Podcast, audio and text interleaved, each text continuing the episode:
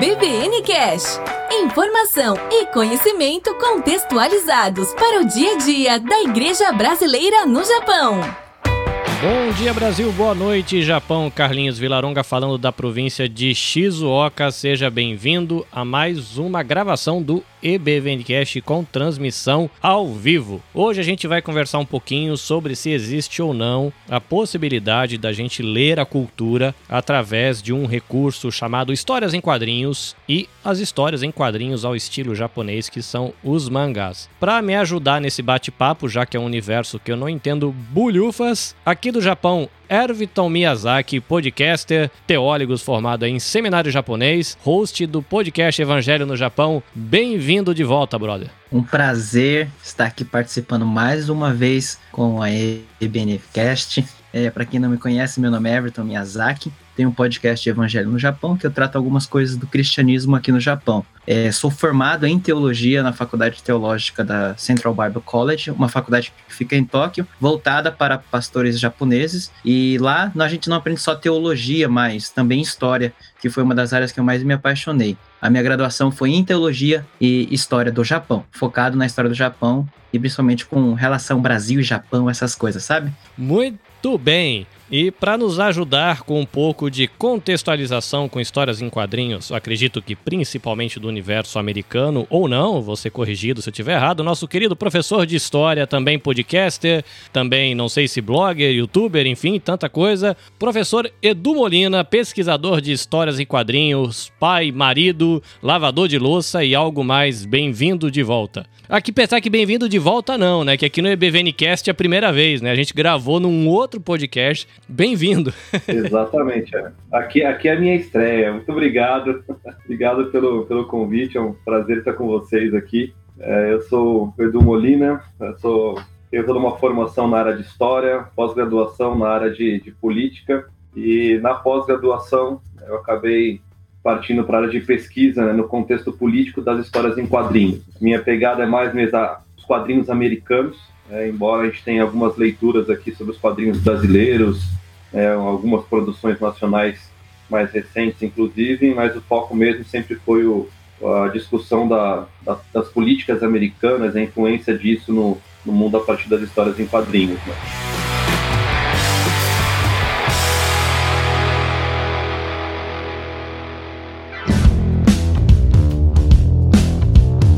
BVN Cash. Para aprender e servir melhor a Deus, a família, a igreja e a sociedade.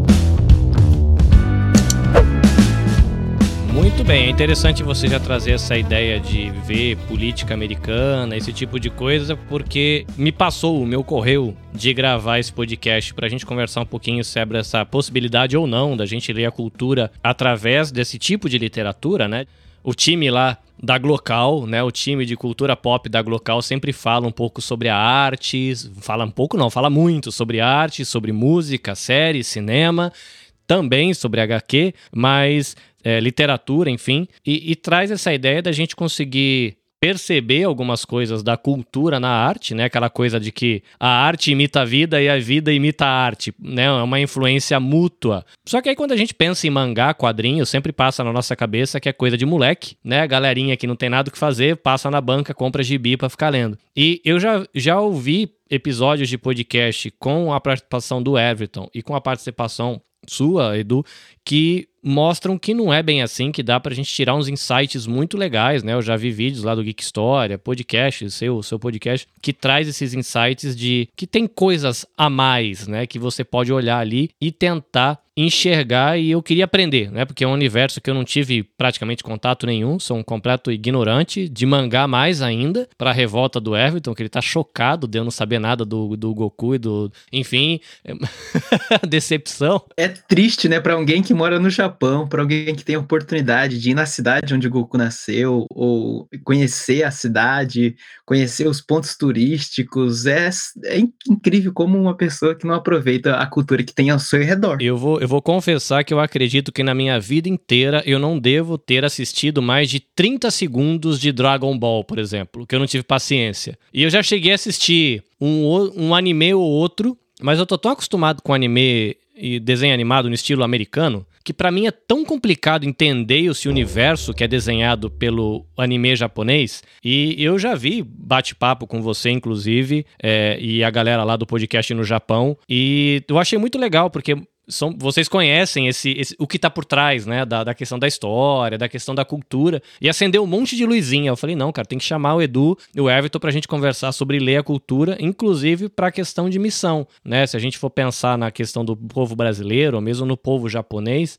é um alienado como eu, o que, que eu poderia aprender me dedicando a ler esse tipo de literatura para enriquecer a, a minha experiência. Eu tenho lembranças, assim, lá da minha tenra juventude de muitos anos atrás, de eu indo em sebo com os amigos para procurar a revistinha do Super-Homem, da Liga da Justiça. E eu não entendia bolhufas, mas aí tem os amigos que falavam: caramba, olha aqui, o cara tem a edição número sei lá o que do, do, da revistinha, não sei da onde. Eu falei: tá, para mim a única coisa que eu sei é que é caro, não vou comprar. Não é porque eu não entendia nada, não, não ia nunca conseguir, porque o legal para mim era comprar se fosse comprar do primeiro. Aí o primeiro eles falam, não, mas esse aí tá no leilão, deve valer a casa da sua mãe, esse daí. Falar, ah, então não quero ler nada. Mas e vocês, caras? Eu vou começar aqui pelo Edu. Edu, quando foi que você teve o seu primeiro contato com esse universo do quadrinho? Aí eu acho, acredito que no primeiro momento, como entretenimento, como garotagem, molecagem, quando foi que você teve esse contato? Aqui no Brasil, né, a gente tem aquele quase aquele processo de alfabetização com a turma da Mônica, né? Então, o primeiro contato que eu tive com a história em quadrinhos na vida foi com a turma da Mônica. Então, eu lembro do meu pai voltar do trabalho e sempre trazer, né, um,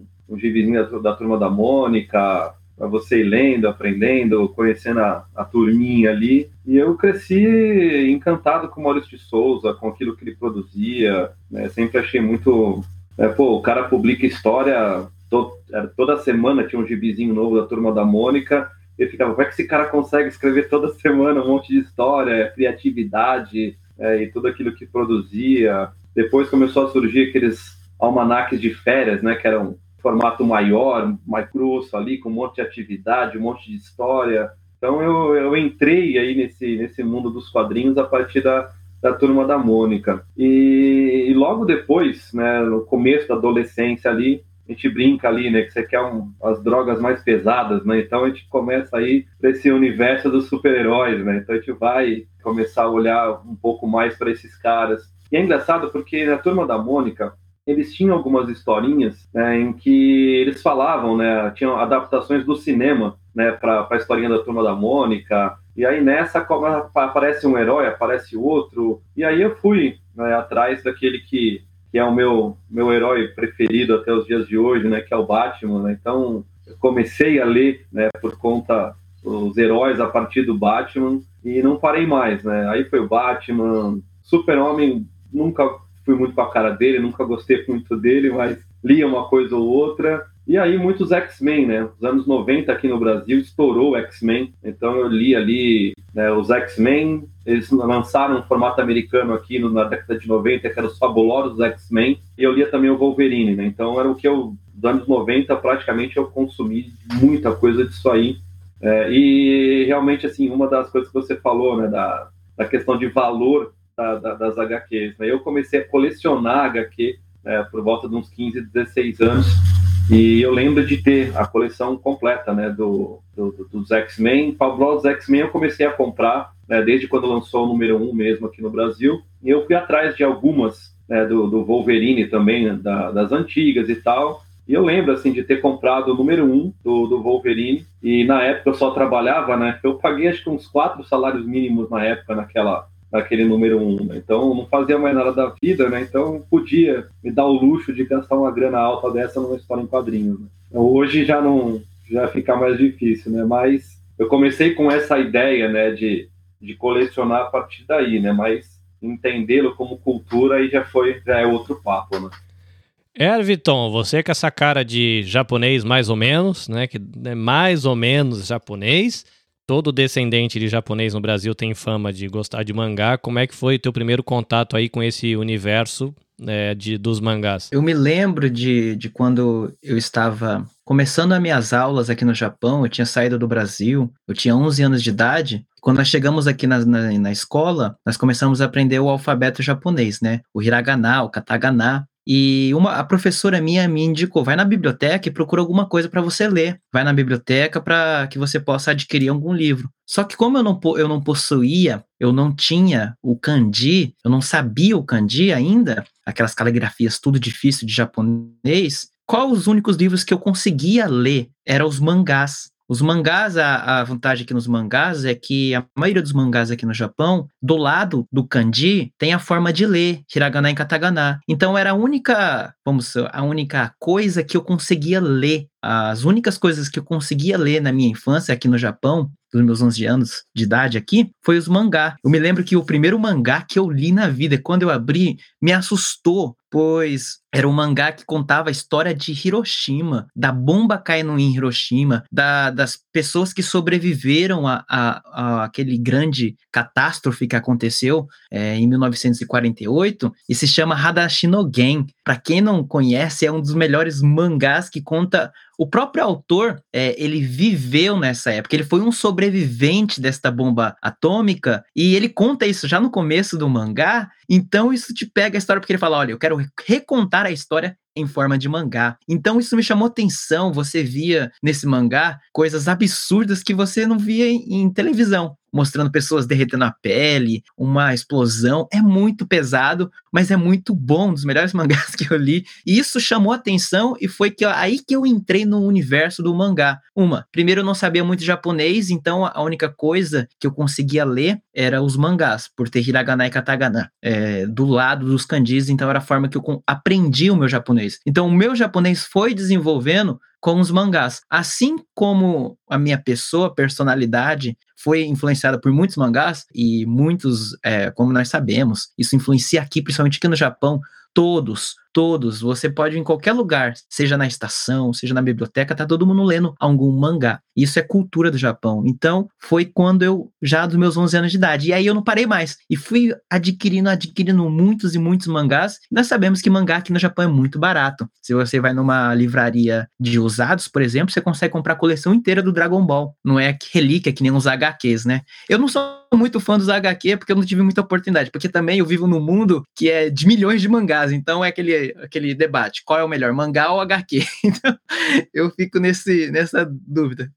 Os filmes, com certeza, dos HQ são os melhores, porque os live action do, dos mangás são horríveis. O Dragon Ball é um dos piores filmes que eu já assisti na minha vida. E é isso. Foi assim que eu entrei, para aprender o japonês.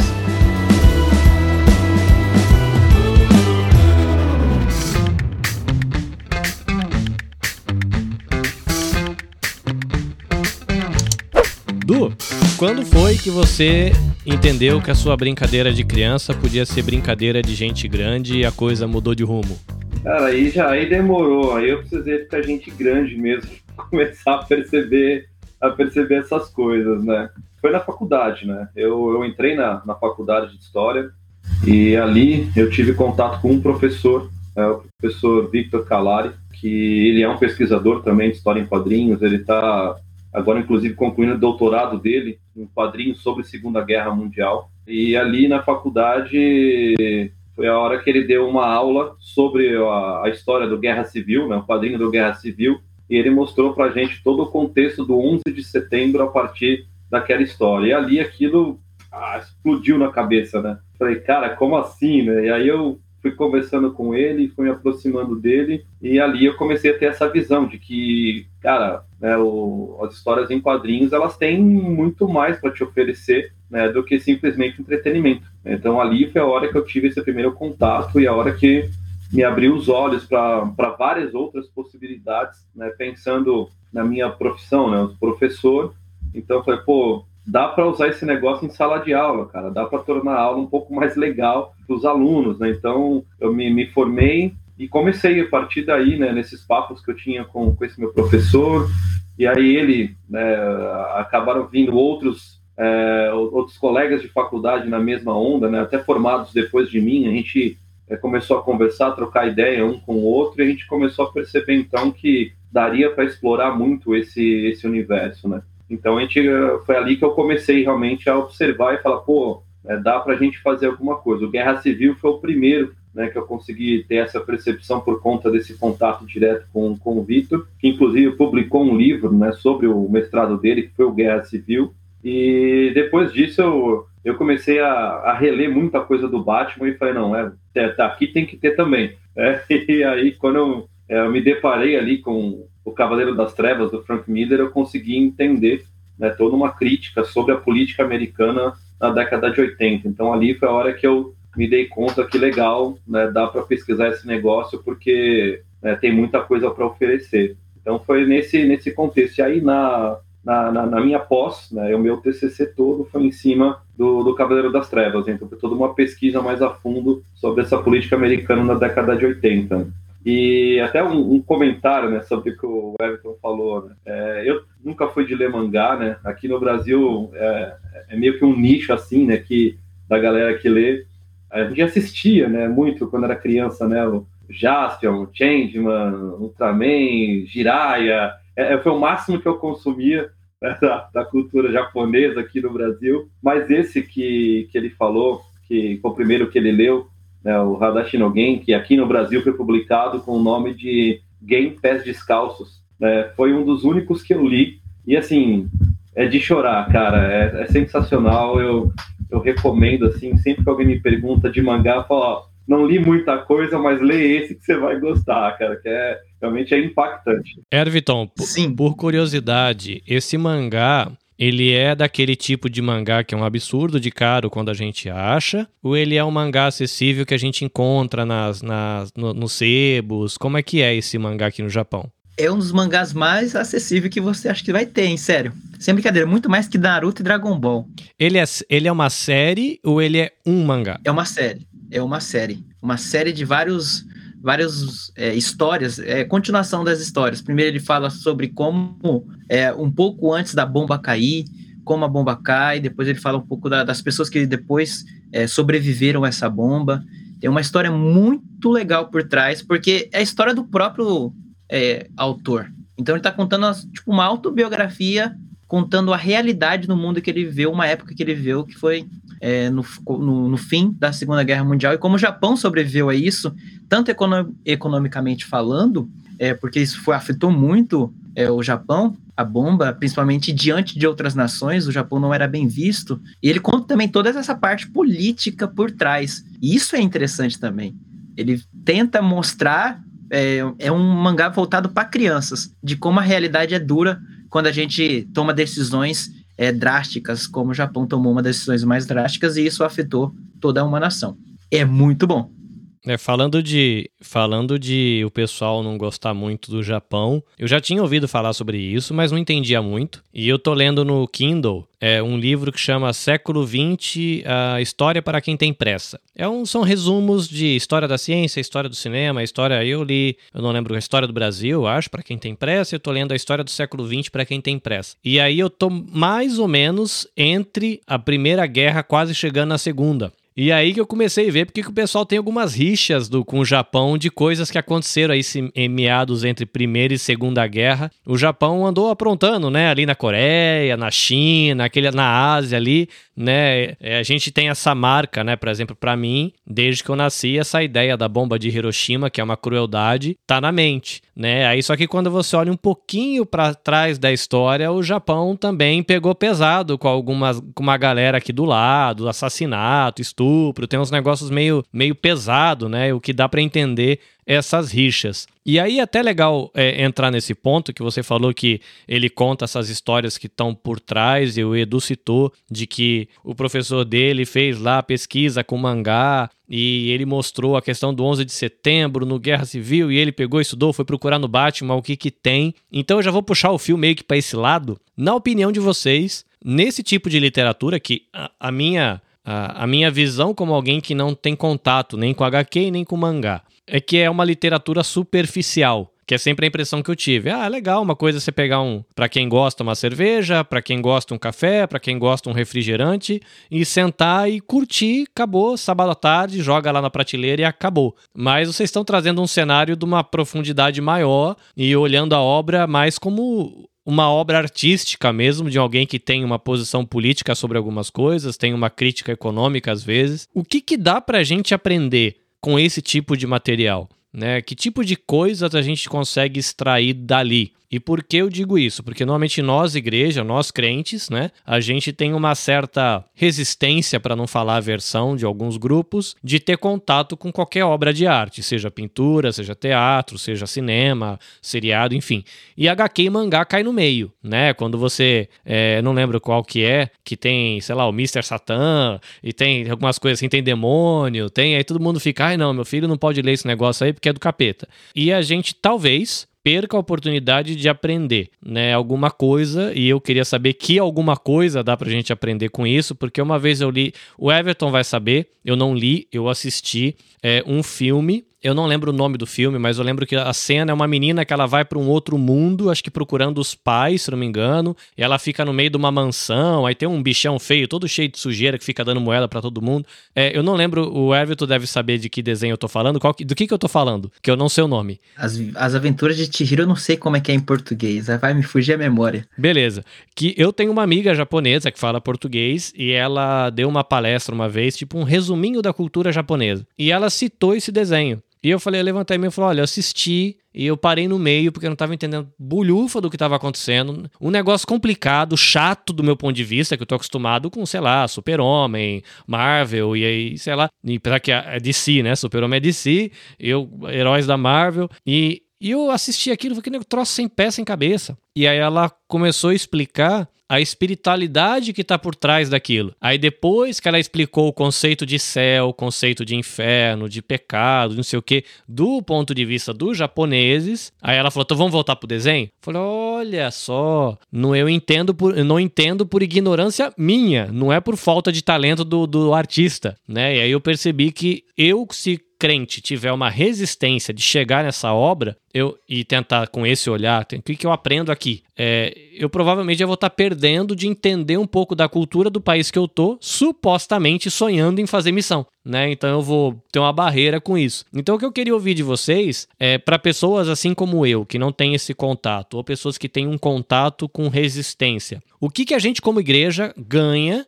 ou é possível se aprender quando a gente encara esse tipo de arte com um olhar mais do tipo que você, Everton, faz quando você faz nos seus podcasts, os seus vídeos, explicando, e esse tipo de olhar que o Edu tem como pesquisador de HQ, né? Ele não só curte, como é hoje, ele pesquisa sobre isso, dá aula, em, tem material, é, YouTube, podcast que trata desse tema. É, e aí eu queria aprender com vocês do que, que dá pra gente tra trazer para nossa realidade como missão, como igreja, é do contato com esse tipo de arte. Então, eu, eu falo, voltando aqui essa essa questão interessante da é a viagem de Chihiro, né? Não era as aventuras de Chihiro, é a viagem de Chihiro em português o título. Essa jornada é uma jornada espiritual. É que a gente não tem muita ideia o nosso contexto brasileiro, que é um contexto muito mais ocidental, a gente tem muita influência daquilo que vem dos Estados Unidos. Parece que o que vem dos Estados Unidos é legal e a gente desvaloriza um pouco a nossa cultura. E como a gente tem esse ambiente, é muita influência é, da, do Ocidente,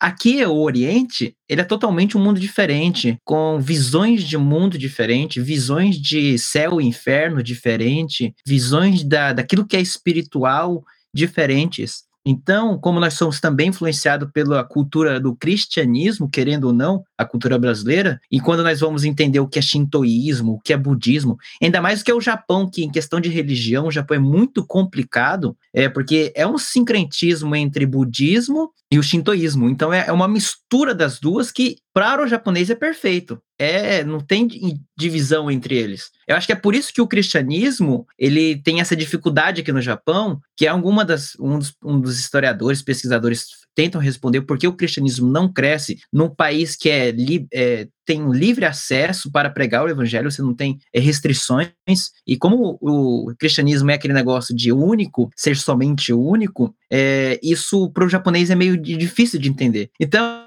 já para o brasileiro, não, aquilo é dualismo. É sim ou não, né? A, preto ou branco já é muito mais fácil para nós lá no, no, no, Brasil. E voltando a essa viagem de Chihiro, ela conta muito a viagem espiritual do que os japoneses acreditam do que é céu e inferno. Principalmente sobre a questão de deuses, que são milhares e milhares de deuses. O título mesmo em japonês tem essa, remete a esse milhares e milhares de deuses que envolve a, a cultura do Japão. Cada pessoa tem um seu próprio deus, cada elemento, o deus do arroz, o deus da moeda, o deus da, do rio, o deus de tudo, você vai encontrar Deus. E essa, essa viagem né, de Chihiro, ele conta essa história de como o japonês acredita do que será o porvir. Não é à toa que, para quem não assistiu, vai entrar lá, você vai ver deuses conversando entre si numa casa de banho, num uns 100 deles, né? E lá eles estão batendo papo, contando as suas histórias, mostrando, porque é uma casa de luxo. E lá mostra também uma crítica do próprio, é, do próprio Hayao Miyazaki, que é um dos principais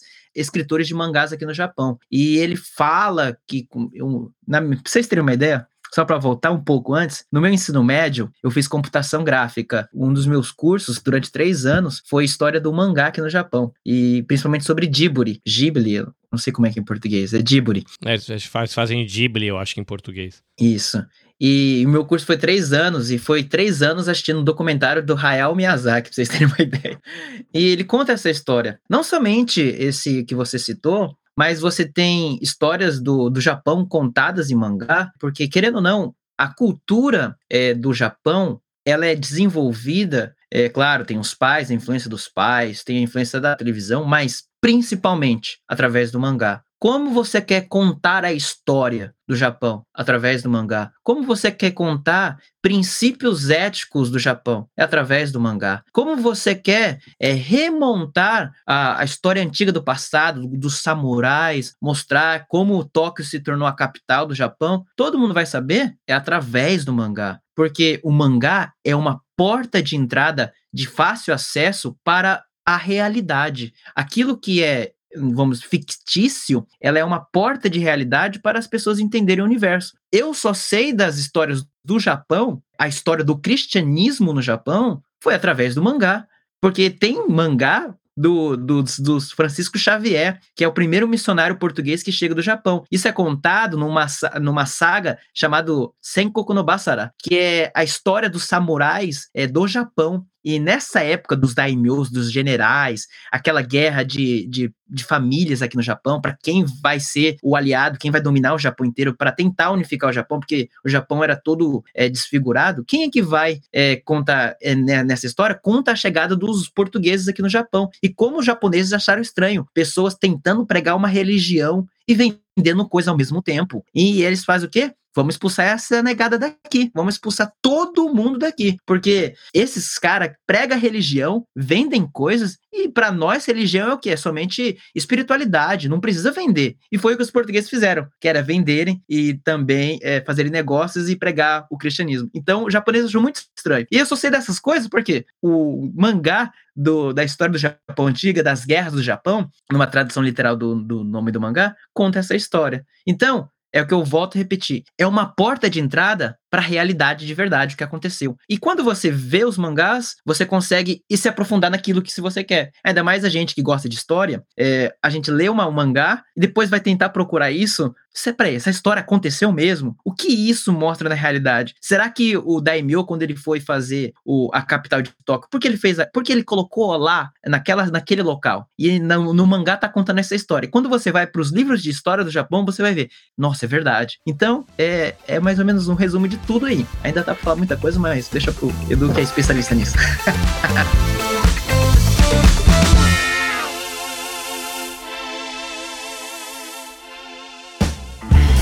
é BVN Cash. Para aprender e servir melhor a Deus, a família, a igreja e a sociedade.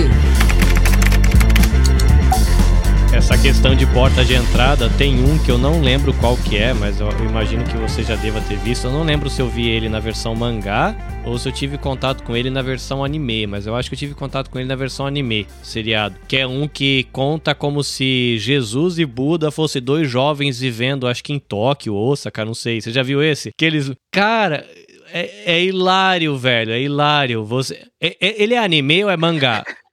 Sim, é, é muito legal. Esse, é, é legal, só que é, só que para quem é cristão, é mangá. Com, tem no mangá, que e depois virou anime, que o anime acho que foi o que divulgou mais, mas é meio é uma crítica mesmo, porque imagine dois principais religiosos, o do ocidente e do oriente. Do ocidente, toda a Europa América do Norte América do Sul é, cristian, é o cristão, né? E aqui no Oriente é o Buda, principalmente é o principal. Então você conta dois mundos diferentes, mas tentando recontar e eles vivendo numa capital e tentando viver neste mundo, como eles viveriam, comprando, fazendo comida, tem umas situações muito hilárias, cara, porque, é, sei lá, perspectiva a respeito é. da vida. Jesus tá com fome, Isso. aí os animais querem se sacrificar Isso. pro Buda comer, aí Jesus fala que não, aí eles têm medo da dona do prédio. Cara, é muito. É, assim, você tem é. que desligar ao fato de que eles estão mexendo com uma figura que nós cristãos entendemos como Isso. um Deus encarnado e, vamos dizer assim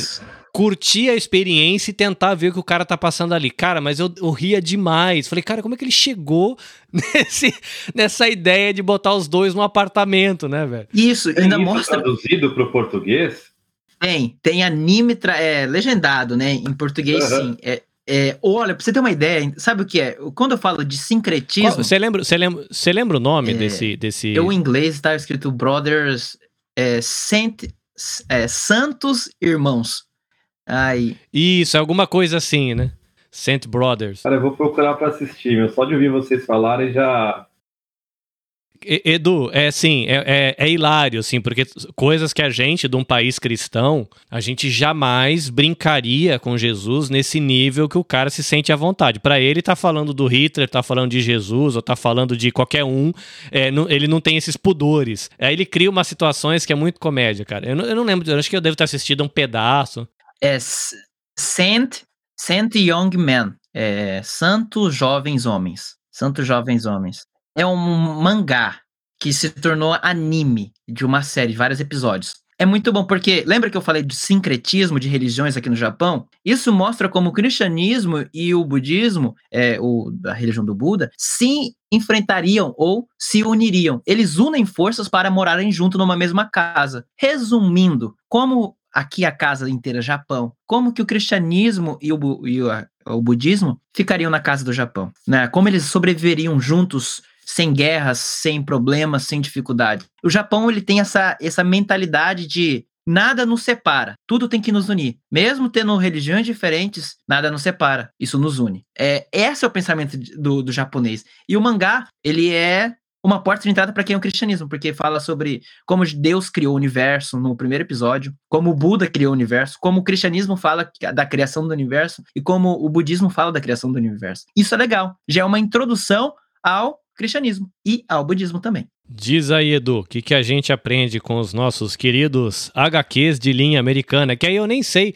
É, existiria no Brasil hoje além do Turma da Mônica, que creio que está ganhando o mundo, literalmente, né? O Turma da Mônica foi patenteado para passar, acho que em japonês aqui, né? A galera deve estar tá traduzindo, se eu não tiver errado. É, Turma da Mônica aqui no Japão. É, o que, que a gente tem alguma coisa no Brasil, além de Turma da Mônica, que, que se representaria, assim, alguma coisa como o HQ brasileiro? Nós temos uma, uma, uma, uma leva aí de, de autores brasileiros, né? Quadrinistas brasileiros, em que a gente tem começado a, a trazer algo diferente de Turma da Mônica, né?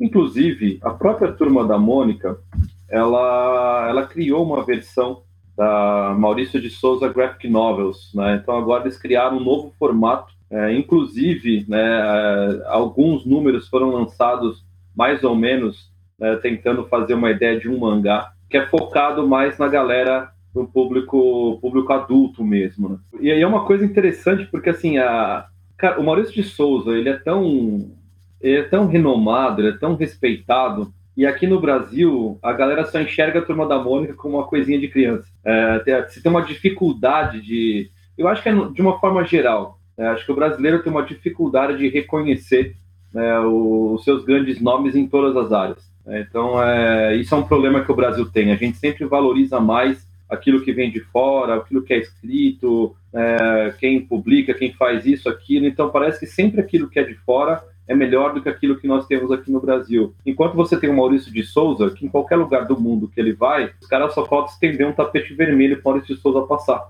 É, pela influência que ele tem. É, tem uma, uma, entrevista que eu vi dele com o Will, com Will Eisner, né, que é um dos, um dos gênios dos quadrinhos, dos caras que começaram né, a publicação dos quadrinhos americanos, e o Eisner ele deixa muito claro né, do, do quanto o Maurício de Souza foi importante em toda a produção de quadrinhos, não só no Brasil, mas mundial, né, da referência que o Maurício de Souza acaba se tornando. Então a gente tem essa dificuldade né, de olhar para dentro e enxergar algumas coisas boas. Nós temos quadrinistas né, que hoje escrevem, né, que, que, que ilustradores né, que trabalham para Marvel, que trabalham para DC. É, nós temos né, uma leva de autores que começam a escrever histórias que fogem desse eixo da, da daquilo que a gente pensa né, de, de, de Marvel e de cine. Então nós temos vários novos autores com várias novas histórias né, surgindo por aí. É, então eu acho muito muito importante. Um dos caras mais importantes que eu vejo hoje é, e que trabalha muito com essa relação de história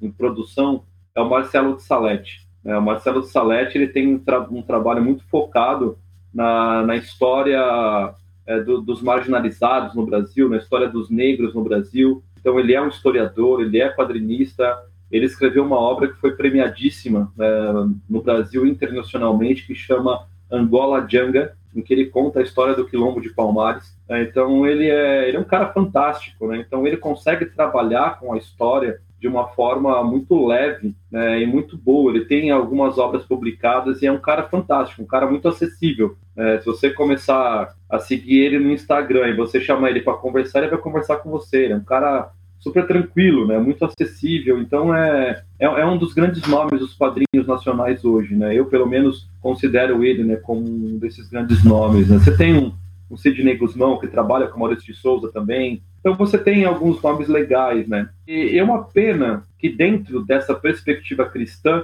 você tenha pouco, né? pouca produção de quadrinhos. É, eu, a gente faz parte de um grupo aqui, né, que chama XCOM, né? então é o movimento XCOM, né? Que a ideia é, seria nós começarmos a fazer algo parecido com o que a gente tem é, nesses grandes eventos geeks aqui do país, mas focado no público cristão. Então ali eu conheci né, alguns quadrinistas, ali eu conheci outras pessoas que fazem um trabalho parecido com isso, só que é pequeno, né? Tem o, o Marcos, por exemplo, que ele escreveu, é, ele tem um, uma página chamada Guerra dos Reinos. Então ele é um quadrinista cristão que ele está reescrevendo, por exemplo, a história de Josué toda em história em quadrinhos. Né? Então é um cara que está trazendo novas ideias, está escrevendo agora né, uma história de terror né, com, com fundo cristão. Então é um cara que está com novas ideias trazendo essas produções, mas ainda é muito pouco, né? Então a gente aqui a gente tenta procurar né, esses links de uma forma geral, né, nos quadrinhos de uma forma geral, para trazer essa visão cristã para dentro dessas, dessas perspectivas todas, né? Porque a gente não tem, né? Muito pouco aquilo que a gente tem aqui no Brasil. Então a gente olha né, para essas publicações americanas, por exemplo, é, e a gente vai olhar para aquilo e vai tentar pegar um link de alguma frase, de alguma coisa, faz uma análise mais a fundo daquela obra, para a gente poder pegar um conceito e trazer ele para dentro do cristianismo. Então isso é uma coisa que, por exemplo, né, na Glocal a gente faz muito. É, para quem não conhece a Glocal, né, a gente tem um trabalho de aqui há cerca de oito anos em que a gente discute a arte, a cultura e o cristianismo. Então a gente sempre parte dessa ideia da arte, a arte enquanto é, quadrinhos, pinturas, poesias, música, né, com uma discussão na cultura local. Então a nossa discussão normalmente é aquilo que diz respeito à cultura de São Paulo, né, onde nós estamos inseridos, e trazendo links com essa questão dessa espiritualidade. Então, vocês acompanharem os nossos podcasts, os nossos programas, aí vocês conseguem entender um pouco melhor isso. Então, a gente tem tentado fazer isso, né, para poder discutir o cristianismo a partir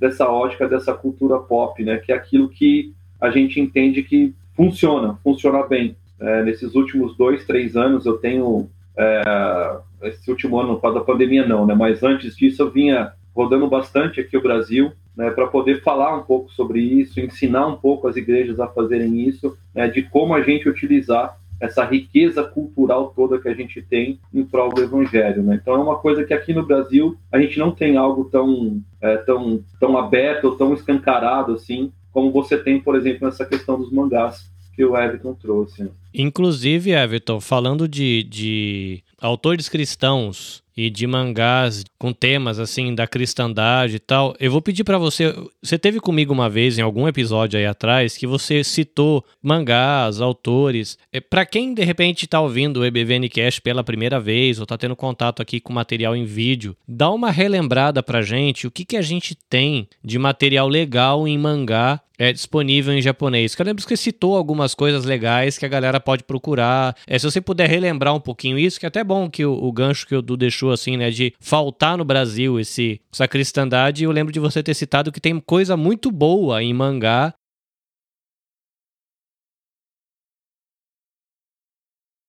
No contexto de mangá, principalmente aqui no Japão, um dos principais mangakas, ou escritores de mangás, o Osamu Tezuka, ele é o pai dos mangás. Ele é considerado o cara que reinventou o estilo do mangá. Para quem não sabe, ele foi o criador do Astro Boy, Black Jack, é, que foram passados na televisão brasileira, principalmente o Astro Boy. Foi passado na, na TV Globinho, na, na época quando era criança. Ele foi um dos principais desenvolvedores do que nós chamamos de mangás cristão. Juntamente ele com a, com a sua com seu grupo da editora que ele possuía, ele foi ao Vaticano, ao próprio Vaticano com uma numa junção entre como montar a história do cristianismo ou as histórias da Bíblia e como isso transformaria ele em mangá. Foi então que ele começou um projeto chamado Seisho no Monogatari, que seria uma tradução literal, é as histórias da Bíblia. Então ele começa desde Gênesis e vai até passa uma série enorme, vai praticamente o, o, o, Antigo Testamento inteiro e o Novo Testamento inteiro. Isso foi primeiro produzido em mangás e depois foi produzido na televisão. Isso foi no Brasil, tem no Brasil, é, foi na, na, principalmente na Itália que foi lá que ele começou o projeto e aqui no Japão foi passado na rede de televisão, principal rede de televisão de mangás aqui no Japão. É um dos mangás que nós chamamos de mangás obscuros, porque quase a gente não tem acesso hoje, porque é difícil você encontrar esse mangá é, físico, né? Você encontra na, tele, na, na, na internet para assistir, que é o Seisho no Monogatari, e é muito bom. E o, esse, o, o, o Osamu Tezuka, Tezuka Osamu, em japonês seria essa ordem, é, ele traz histórias bíblicas praticamente de uma nova história, uma nova perspectiva, e isso foi fundamental para o quê? Para os japoneses conhecerem o cristianismo. Foi uma porta de entrada. E isso foi o plano do Vaticano foi o plano da, daquilo que nós chamamos da, da do, do, do, cristianismo, de contar as histórias. E isso deu o que nós chamamos de uma porta de entrada para outras séries de é, animes cristãos aqui no Japão, que foi o Superbook. É, para quem não sabe, eu tenho um vídeo no YouTube que eu falo sobre o Superbook,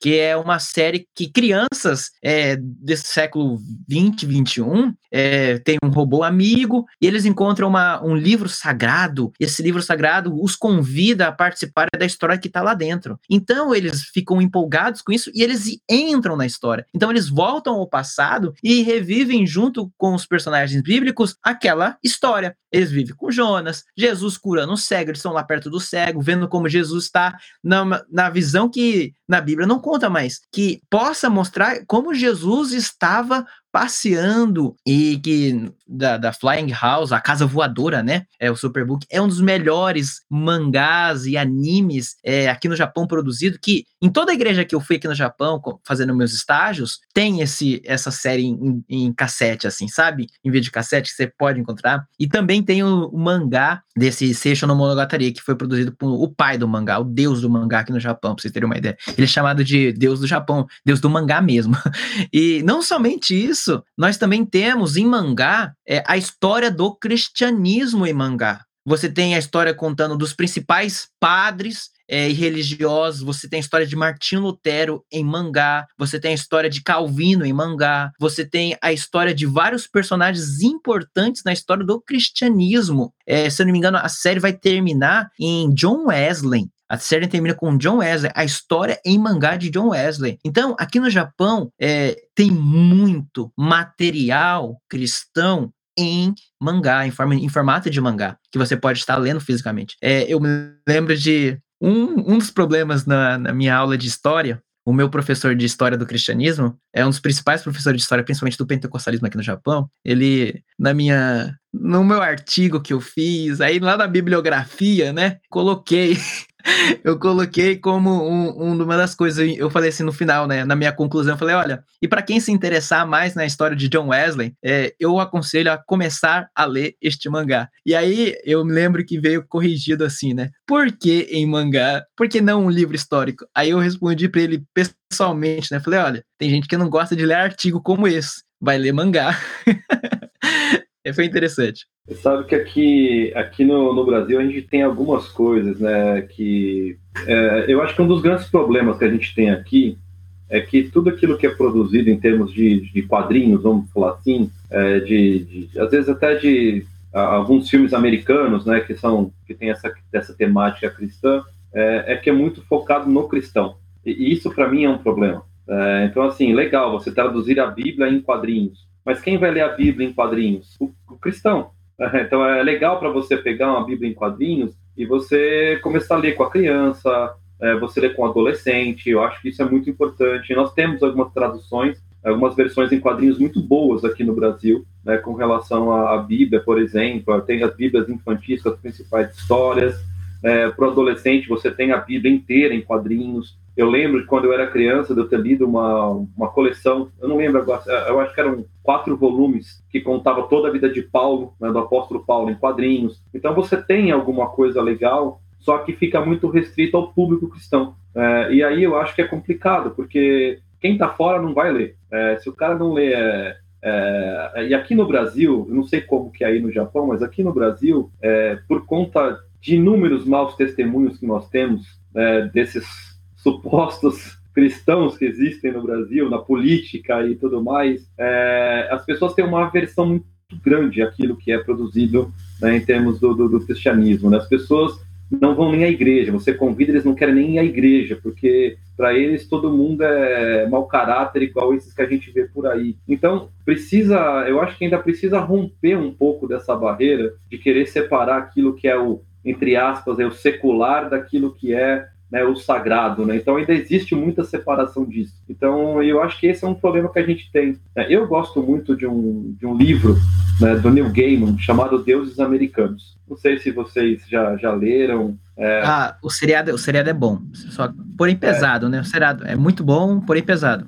Exatamente, né? E o, livro é assim, tá? O livro ele é ele traz essa discussão né, dos deuses antigos com os deuses novos, né, e ele vai mostrando né, que os deuses vão se enfraquecendo porque deixam de adorá-lo, é, de adorá-los, e aí os outros se fortalecem por causa. Então, é uma guerra entre esses deuses. Né? Então, é, até quando você estava falando dessa questão da, é, dessa, desse sincretismo no Japão, eu lembrei desse livro, que é um dos livros preferidos, assim, os livros que eu mais, mais gosto, assim, já li algumas vezes. E, e é engraçado porque ele apresenta né, na, na série.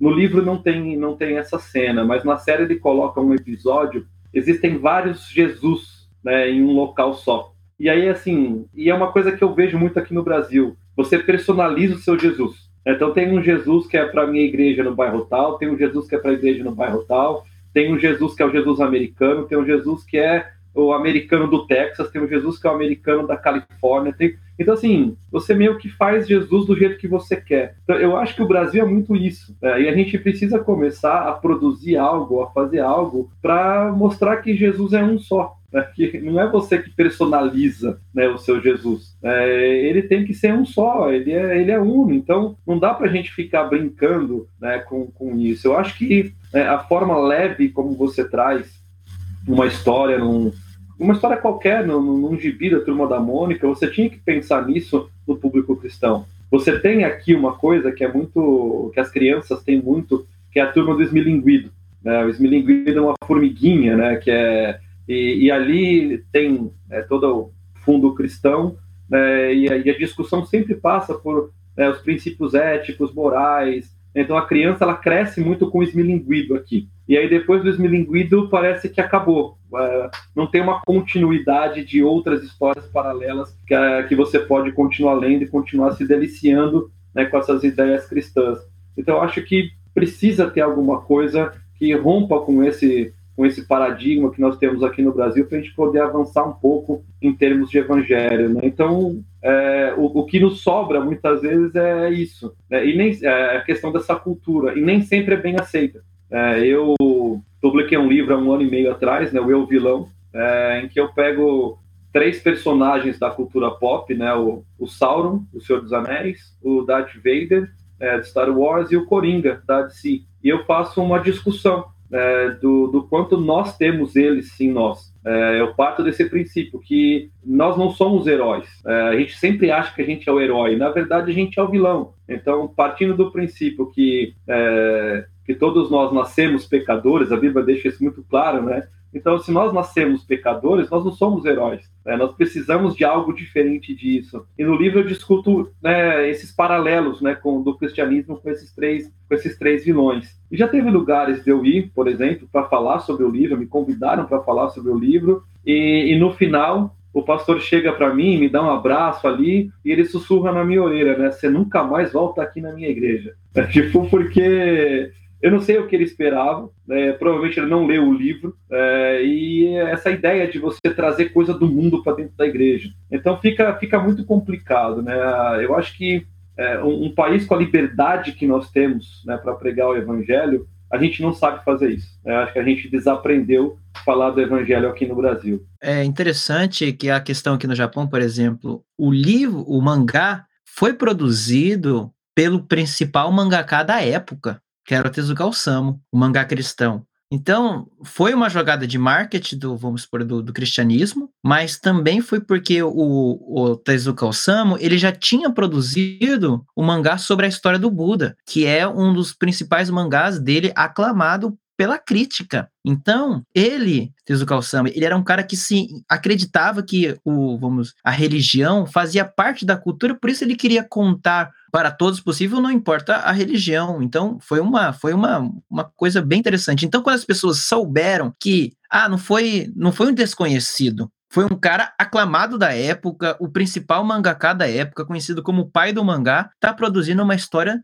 dos cristãos. Então vamos dar uma olhada. Então, é como o Japão não tem essa muito bem colocado pelo Edu, que é essa questão de aqui no Japão o cristianismo é muito pequeno. É 0,8% das pessoas que se declaram cristão. E dentre elas, 57% ela é de pessoas acima dos 70 anos. Então, são uma, e para você encontrar crianças, adolescentes cristão é muito pouco. E quem é que leu esses mangás? mais de 80% dos mangás não foram lidos por cristão. Foi uma jogada de marketing? Foi uma questão? Era é, pegam a pessoa mais importante do mundo do mangá e faz ele publicar um livro cristão. Foi isso que aconteceu. Então, e como o cristianismo é aquela questão que no Japão é bem visto ainda, por questão de ser pequeno, por questão de eles acreditarem. Aqui no Japão eles respeitam muito a religião dos outros, eles não se envolvem, eles não falam muito sobre religião publicamente. A religião é algo muito particular, é muito algo para si. Então, quando é mangá, não. Mangá você pode discutir, você pode abrir diálogos que você não abriria em outros lugares públicos. Mas através do mangá, esse diálogo entre o Japão e o cristianismo criou-se uma ponte, foi uma oportunidade. Tem muitas outras coisas, muitos materiais que você usa como uma forma de evangelismo. E aqui no Japão, é, não é, é, eles não, não é visto como uma forma de evangelismo. No Brasil, a pessoa já desconfia, ah, quer me evangelizar. Aqui no Japão, não. Aqui no Japão, pelo contrário, é um entretenimento. Para o japonês é entretenimento. Você ter cartas como Yu-Gi-Oh! na versão de, da Bíblia, você tem que é cartas mágicas com Josué, Jesus. Jesus é o mais poderoso, é quase difícil, é uma carta rara. Mas você tem poderes especiais ali dos de cada personagem. Você tem Gideão com as espadas e você tem um, um é uma carta como de mangá mesmo, é o Yu-Gi-Oh mesmo. É Yu-Gi-Oh para quem não lembra da é um, um jogo mágico, um desenho um mangá de jogo mágicos de cartas. E tem aqui uma versão cristã. Isso para o japonês é entretenimento, não é uma forma de evangelismo. Para o brasileiro já não, ó, provavelmente ele quer me evangelizar. Se ele está me oferecendo um mangá em cristão, é porque ele quer que eu saiba da Bíblia, quer me evangelizar. Aqui no Japão, não. Pô, eu vou ler. É a oportunidade de eu ler. Isso que você tem duas culturas querendo é, no Brasil aberto para você ter diversas pessoas, tem milhões de cristãos no Brasil que podem publicar, que são capazes de publicar, mas por causa desta é, má compreensão das pessoas, é, das editoras, às vezes, ou da, da, do próprio ambiente cristão mesmo, rejeitar isso. Para o, o japonês, isso é lucro. Para as igrejas japonesas, isso foi um up na vida da igreja para muitos pastores, isso dá um ânimo para eles conseguirem ter crianças e adolescentes, que aqui no Japão é muito raro em igrejas, para quem vive na realidade aqui no Japão. Então, você tem é, muita coisa envolvida, muita, muitas questões.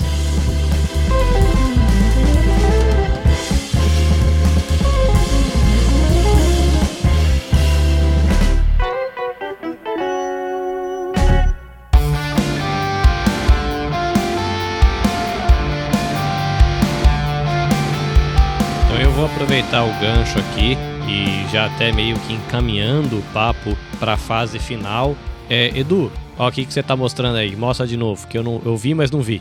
Ah, o mangá Messias, esse é famosésimo. Esse tem em português, tem em espanhol, tem em inglês, tem tudo quanto é língua esse aí, né? Tcharam. Ele é bem bonitinho, bem desenhado esse aí. Esse eu já li. Esse Para não falar que eu nunca li mangá, tá vendo? Esse aí eu li. Edu, pra quem é, vai encarar essa jornada de maneira diferente, né? Você falou aí da arte que é feita de cristão para cristão. E supondo que esse nosso papo de repente estimule alguém a dar um primeiro passo é, para produzir uma arte que é cristã em sua essência, mas não necessariamente em sua forma. Se é que eu estou dizendo da parte correta, né, do jeito certo. Você pode desenhar um pneu de caminhão, que é uma arte que na forma não tem nada de cristão, mas é aí você vai, o cara vai perguntar o porquê daquele pneu de caminhão na sua rua desenhado ali, você vai tá, tem toda uma essência cristã por trás. Se alguém quisesse dar esse primeiro passo, o que que você sugeriria que a pessoa lesse que a pessoa consumisse para ela começar a criar repertório. Acho que é essa palavra que eu estava procurando. Para ela começar a criar um repertório para fugir desse negócio de desenhar Leão de Judá, desenhar Jesus e, e, e os bezerrinhos lá na hora do nascimento e, e além. O que, que você sugeriria a pessoa ter contato para começar a caminhar nesse sentido de ser um artista cristão produzindo no mundo onde ele vive, enfim. Manda aí. Eu acho que o essencial é, é, a pessoa ter um conhecimento da cultura que ela vive.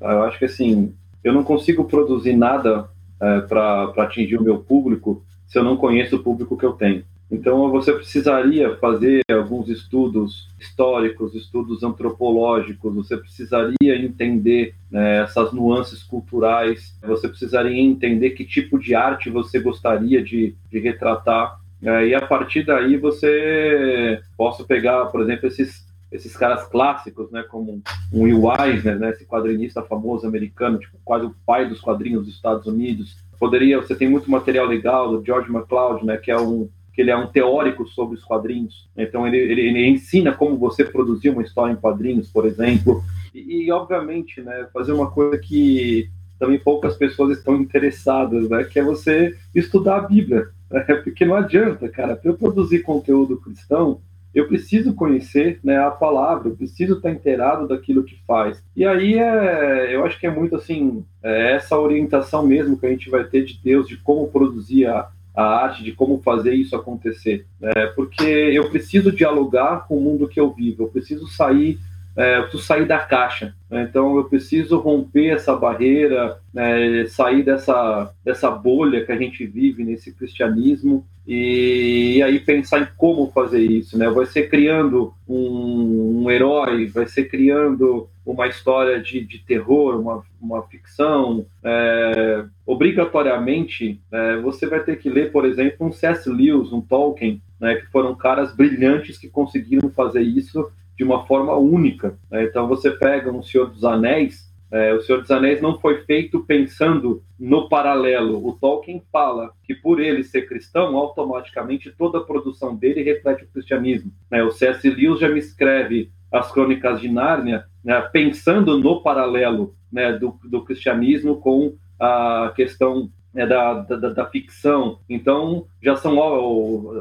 C.S. Lewis já é mais intencional nessa produção dele. Então, acho que assim, é você pegar esses caras e você ler, você estudar, e você entender o que, que esses caras fizeram e por que que você tem o Tolkien e o C.S. Lewis como as duas maiores referências de produção né, literária e ficcional do século passado até os dias de hoje. É, é impossível, na minha leitura, alguém produzir alguma coisa de ficção sem ter lido, sem ter lido Tolkien. Né? O Tolkien é o cara que inaugura isso. Então, direto e indiretamente, os caras vão beber na fonte. A fonte é quem? É o Tolkien. O Tolkien é o quê? Cristão. É, então, você tem um cara como esse que produz várias obras, né? Os mais conhecidos ali é o Senhor dos Anéis e o Hobbit, mas ele produz muitas coisas né, o C.S. Lewis também, e a gente deixa esses caras de lado, né, a gente tem preguiça de estudar, de ler, e eu acho que é um pouco do mal do brasileiro. O brasileiro não, não, curte muito estudar, é, então ele quer as coisas prontas, ele quer a coisa fácil. Então, para você começar a produzir algo, você tem que ir atrás desses caras, você tem que beber dessas fontes para você começar a abrir um pouco a cabeça e pensar em como eu vou fazer né, a minha arte acontecer e dialogar com essas pessoas fora desse ambiente cristão. Eu acho que esse é um bom começo. É, você tem algumas traduções legais, algumas histórias em quadrinhos, né, como um Peregrino, por exemplo, né, já foi feito um modelo história em quadrinhos aqui no Brasil. Então, legal, pega uma obra como essa, lê, percebe como o cara trabalhou a ideia, e a partir daí eu acho que, como consequência, as ideias vêm e Deus acaba inspirando e a coisa acaba fluindo. Né? Erviton, para quem quer ter oportunidades de criar diálogos com a nação japonesa, Deixa aí algumas sugestões em questão de, de história ou de mangás que você acha que vão trazer uma, um retrato interessante aí a respeito da espiritualidade japonesa, enfim, dá, dá um panorama aí do que você acha que seria legal a pessoa ter um contato para criar uma imagem assim um pouco, né? Para menos para se você entender um pouquinho o lado da galera, fica mais fácil de criar uma ponte de diálogo para começar a falar do seu lado, né? O que que se sugere aí para a galera consumir ou para ter um primeiro contato? Todo autor de mangá, ele estuda, ele é um historiador. Ele é um cara que está contando as suas experiências de vida, tanto não somente experiências, mas também a sua forma de entender o universo, tanto na sua forma de entender a política, entender a, as questões da vida, a ética. Então ele quer passar aquilo que ele acha que é verdadeiro para as pessoas em si através do mangá. Isso é óbvio, isso está escancarado em qualquer obra. Todos nós temos um pressuposto antes de fazer algo. Então, tudo isso nos dá a oportunidade de conhecer a cultura japonesa de uma forma enorme. Por exemplo, tem as obras do Tezuka Osamu, que é o cara que fez a, o mangá é da Bíblia. Ele tem um mangá que é muito pessoal dele sobre o Black Jack, que é ele é formado em medicina, então ele faz um mangá contando a história de um médico que é formado em é, que não tem diploma de medicina e pratica a medicina. Então ele é a forma mais acadêmica dele, porque ele é um acadêmico na medicina, então ele é a forma que ele mais passa o conhecimento que ele aprendeu na vida dele, na vida real dele, é o Blackjack. Então você vendo isso, você já consegue entender um pouco do autor e o que o autor quer passar a ética do que ele quer passar, o porquê ele faz um médico sem um diploma, sem registros, o porquê acontece isso. Por que acontece? Porque houve uma época no Japão que não podia exercer esta profissão. Havia pessoas que tinham que ir para a Alemanha aprender medicina para depois voltar. O Japão foi muito influenciado pra, pela Alemanha. Você tem essas histórias. Você tem a história da Segunda Guerra Mundial, que você quer entender um pouco da cultura do Japão, mesmo que você não saiba os pormenores, mas você sabe o básico, é ali que você começa a falar de um diálogo. Você pergunta para a pessoa qual mangá você gosta, qual qual para um japonês. Ele vai te dar a resposta na hora. Todo japonês tem um mangá preferido, assim como todo brasileiro tem um time que torce. Então, é, nós temos que ver o quanto isso é interessante para ser uma porta de entrada. Você, ah, eu gosto de Naruto, mas o que o Naruto tem para nos ensinar, que é um dos mangás mais é conhecido pelas crianças hoje, é Naruto, Dragon Ball e One Piece. São os principais mangás aqui do Japão. Vamos por, por, por exemplo, o Naruto, falando do Naruto. O que o Naruto tem para nos ensinar a respeito de amizade, de companheirismo, de você lutar pela pessoa até o fim, mesmo ela se tornando o inimigo, mesmo ela vingando. O último episódio do Naruto é isso, é ele refazendo laços de amizade que ele nunca desistiu pelo seu amigo. O que isso tem para nos ensinar? Ele fala: mesmo eu morrendo, eu vou morrer pelo meu amigo. Não é um ensinamento bíblico que tem na própria Bíblia de Jesus dizendo que o melhor, o amigo mesmo verdadeiro é aquele que se entrega pelo amigo? É isso que o Naruto não tem para nos ensinar. Quando você vê que ele é chamado do garoto da profecia, ele é chamado de o um garoto, ele foi o, o a, a, houve uma profecia dentro do, do desenho do Naruto, do anime, que conta a história que vai haver de nascer uma criança que será salvadora. Será que isso não é o Messias que nós temos entender no Antigo Testamento lá, dizendo que haverá de nascer aquele que irá reunir as nações? Foi isso que Naruto faz. Ele reúne as nações para batalhar com um inimigo, um inimigo único. Então, ele faz as nações inimigas se tornarem aliadas para lutarem contra o inimigo em comum. Então, você vê esses spoilers, você pode dialogar e falar para eles: olha, há por trás há um Messias em toda a história. Isso você pode dialogar com a pessoa. Já pode trazer insights da Bíblia, guerras. Isso você pode trazer ensinamentos bíblicos. A gente sabe que nem todo anime é que nem o He-Man, que termina com uma palavra de ética, né? Dizendo: olha, meus amigos, sabemos que você pode fazer isso, você pode fazer isso, mas cuidado, não faça isso. Nenhum anime vai terminar com isso. Mas será que nós não podemos aprender com o He-Man que todo final de um, um mangá, todo final de um HQ tem uma lição para nos ensinar, uma lição ética. E o que a ética tem a ver com o cristianismo? Tudo, meu amigo. O Sermão da Montanha está aí para nos ensinar. Então, é, aprender qualquer mangá que você é, for ler, leia aprendendo algo que tem para é, ensinar sobre ética, sobre como a vida, como é desenvolver o pensamento. Eu, Everton, indico para quem gosta de, de uma entrada de mangá e quer conhecer um pouco mais da realidade, da verdade, Hadashi no Game tem em português, nosso Edu, Edu falou que tem em português, né?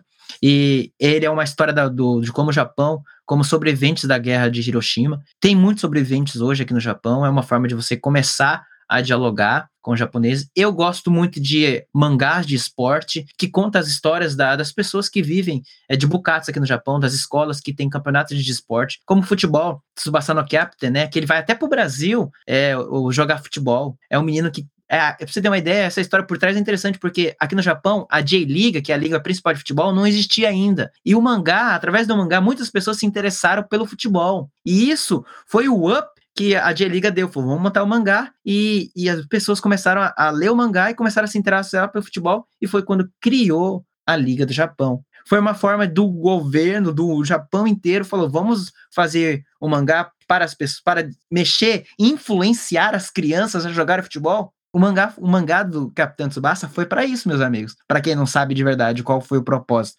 Ah, não, só ah, o cara gostava de futebol. Não, não, não. É para fazer o pessoal jogar bola mesmo, tá entendendo? No Brasil a gente já nasce com uma bola, né? Aqui no Japão teve que o mangá então, tudo isso influencia na vida. Por isso eu gosto de muito de mangá de esporte. Tênis no Odi-sama, que é um moleque que joga tênis. E isso vai ser legal pro Brasil, o pessoal começar a ler, porque já não tem mais Guga, já não tem mais tênis no Brasil, né? Parece que o tênis já acabou. Então, o mangá desse tênis no Odi-sama foi tão importante para aqui pro Japão que os tem japoneses no top 20, tem mais de quatro japoneses no top 20 dos melhores tenistas do mundo. E todos eles falaram o quê? A mesma coisa. Por causa do tênis no Odi-sama, que é o Prince of the Tennis, é, é, eu me interessei pelo tênis. Entendeu? Então isso influencia vidas, mangá influencia vidas. E se você começa a pegar esses ganchos, peraí, esses insights, peraí, eu posso ter um diálogo com o japonês e assim pregar o evangelho. Só fazer uma coisa que, que assim, para mim é, é, extremamente importante. É, eu sempre parto do princípio: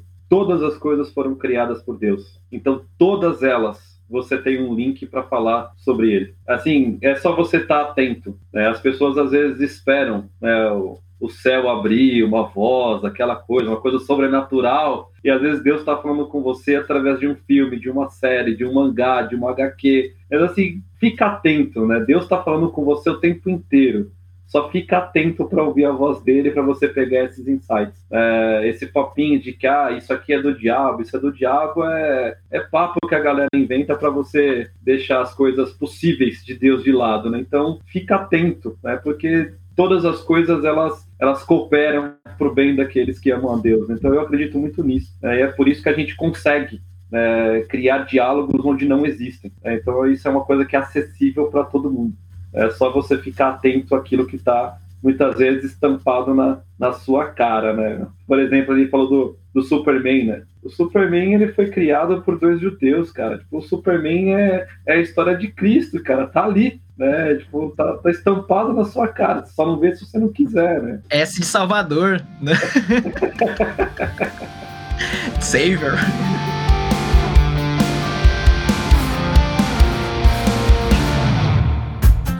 BVN Cash para aprender e servir melhor a Deus, a família, a igreja e a sociedade.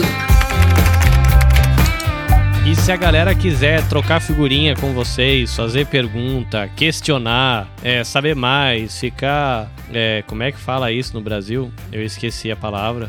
É, não vou lembrar, então deixa pra lá. Mas se a galera quiser puxar assunto com vocês, é, Edu, onde o povo te acha?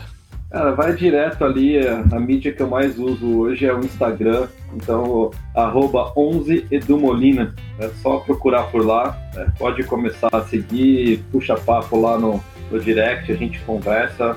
Estou sempre aberto aí para a gente bater papo e aquilo que eu puder sempre colaborar, ajudar, estou à disposição. Firmeza. Everton, onde o povo te acha? É, o meu Instagram é Everton com N I M é, de propósito mesmo, porque o M de Miyazaki. E também tem o, o, Instagram do Evangelho no Japão e também juntamente com o podcast Evangelho no Japão, que ali é, eu tô fazendo uma série que eu vou publicar logo, logo em breve. Eu tô demorando a publicar por causa eu tô fazendo uma série completa da história do cristianismo aqui no Japão. E eu vou contar desde o começo de como o cristianismo chegou aqui no Japão de uma forma muito é, legal. E também é, para quem quiser mandar mensagens, o Instagram é a forma mais simples, qualquer Instagram, seja o pessoal ou do podcast. Na hora que mandar é, mensagem, eu respondo rápido. Sou uma pessoa muito é, ativa nas redes sociais, então estou aí para responder as suas perguntas. E uma indicação: vai lançar um anime pela Netflix do Yasuke, um samurai negro. E ele foi trazido por missionários e foi feito um samurai. Foi o único samurai negro na história do cristian... Ah, da história do Japão. E ele foi trazido pelos missionários aqui no Japão, português, é, para aqui pro Japão. Vai ser lançado pela Netflix em breve. Trem bom, trem bom. E se você está chegando aqui pela primeira vez, quiser conhecer um pouquinho mais do que a gente tem aprontado aqui no EBVNcast, arroba ebvn.cast no Instagram, ebvncast no Facebook e você jogar na internet da vida aí, você acha o nosso site, que na verdade é uma página dentro do site nabcast.jp, que é o site do meu estúdio, onde eu produzo outras cositas mas. É isso, Edu. Thank you. Erviton, valeu. É bom ter vocês aqui. Espero que vocês possam voltar e enobrecer-nos com conhecimentos de vocês, que é sempre uma aula bater um papo com vocês dois, né? O Edu, no meu papo com ele, é mais virtual, né? Porque é estranho, né? Porque quando a gente tem acompanha algum podcaster, né? Ele tá sempre lá no local, você vê a pessoa pela primeira vez e parece que você é super íntimo e a pessoa fica te olhando com aquela cara assim de nossa, né? Por que, que o cara tá com essa intimidade toda comigo, né? Mas que, né, o Edu me acompanha na louça, me acompanha nas compras, o Edu me acompanha no trabalho, no trânsito. O cara é amigão meu, ele não sabe, né? Ele não faz ideia quem eu sou. não, cara, só quero, quero agradecer, né, mais uma vez por estar aqui. E, e uma coisa assim que pra gente é, é legal, né, cara, é a gente não tem a menor ideia é, de onde esse podcast vai parar. Então, ouvi, por exemplo, do Everton, cara, que é, ele ouviu o podcast sobre o vilão e isso inspirou ele a fazer uma pregação e tal. Isso é. Eu, eu, eu, eu sempre brinco assim, né? Que é, o, é, aquele carinho no coração que Deus faz na gente, sabe? Então, a gente fica muito feliz com, com isso e Deus continue abençoando vocês aí na, nos seus ministérios, no trabalho de vocês, cara. Isso é muito, muito gratificante pra gente. Obrigado. Boa, gente, você que está chegando aqui agora, o meu conselho para você, depois que o vídeo processar, volta lá e ouve. Em breve, nos próximas semanas ou meses, né? Que vai depender da, da escala de edição aqui. Esse episódio que a gente está gravando hoje vai estar tá lá no feed do EBVN Casting, nos principais agregadores de podcast, mas por enquanto você pode conferir aí e desfrutar dele na íntegra o vídeo daqui a alguns minutinhos quando o YouTube e o Facebook acabarem de processar o material. Mais uma vez, Edu, Everton, obrigado. Deus abençoe vocês, muito massa. É bom ter a parceria do Everton aí, sempre responde com muito carinho quando eu convido ele para arrumar pepino cabeça dele. E o Edu, também outro mano que mandou e-mail, o cara responde, então é, é bom demais ser carinhosamente recebido. Gente, obrigado pela sua companhia, abraços, beijos do coração, caris, shalom e sayonara. É BVN Cast.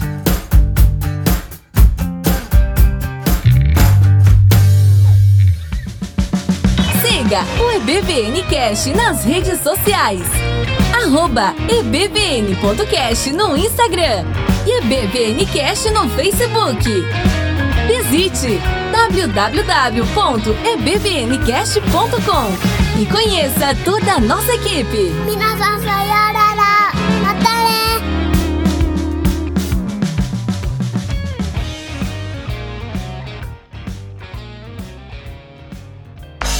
Este episódio foi editado pelo Nabecast. Saiba mais em www.nabecast.jp. Nabecast, conectando pessoas, desenvolvendo amizades, construindo parcerias e compartilhando vida através de podcasts.